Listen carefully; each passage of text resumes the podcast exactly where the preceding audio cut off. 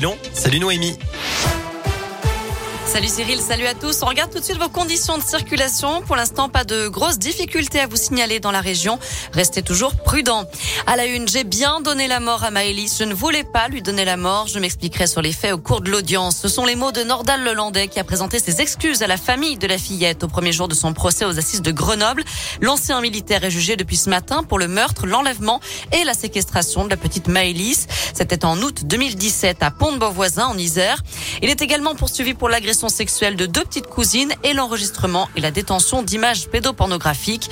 Devant le tribunal ce matin, le papa de Maëlys, Joaquin de Arrejo, était très ému. Écoutez ce qu'il attend. Mais il attend qu'il reste le plus longtemps en prison qu'on se sente, euh, qu'on se sente rassuré qu'ils sont en prison. Vous attendez des explications? Bah, Les siennes, je ne sais pas. Si on peut en entendre euh, la sincérité, je ne sais pas.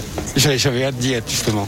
Plusieurs zones d'ombre subsistent dans ce dossier sur les circonstances du décès de Maëlys. Déjà condamné à 20 ans de prison pour le meurtre d'Arthur Noyer, Nordal Lelandais en cours la réclusion criminelle à perpétuité. Le verdict est attendu autour du 18 février. Cet après-midi et demain, les débats seront consacrés à l'examen de sa personnalité. Alors, allez-vous suivre ce procès? C'est la question du jour sur radioscoop.com.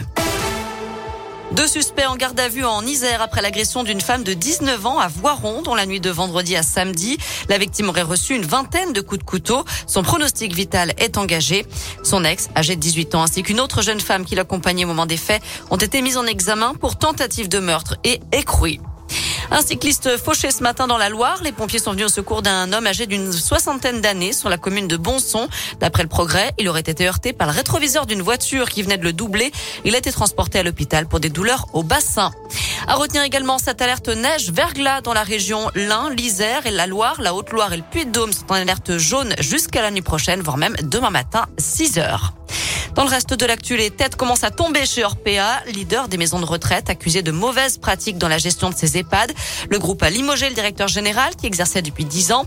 Les dirigeants seront convoqués demain par le ministre délégué à l'autonomie.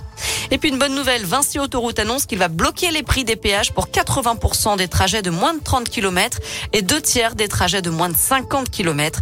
Une annonce qui intervient alors que prendre l'autoroute va coûter plus cher à partir de demain, plus 2% en moyenne. En Allemagne, deux policiers ont été tués par balle ce matin lors d'un contrôle routier. Une vaste opération de recherche est toujours en cours pour tenter de retrouver les meurtriers qui ont pris la fuite. Peu avant d'être abattus, les policiers avaient envoyé un message radio indiquant qu'ils avaient arrêté un véhicule suspect transportant du gibier mort dans le coffre. Enfin en foot, plus que quelques heures avant la fin du mercato, les clubs ont jusqu'à 23h59 ce soir pour boucler les différents dossiers de transfert de joueurs. Côté météo, cet après-midi, on reste dans la grisaille. Les températures ne dépassent pas 8 degrés.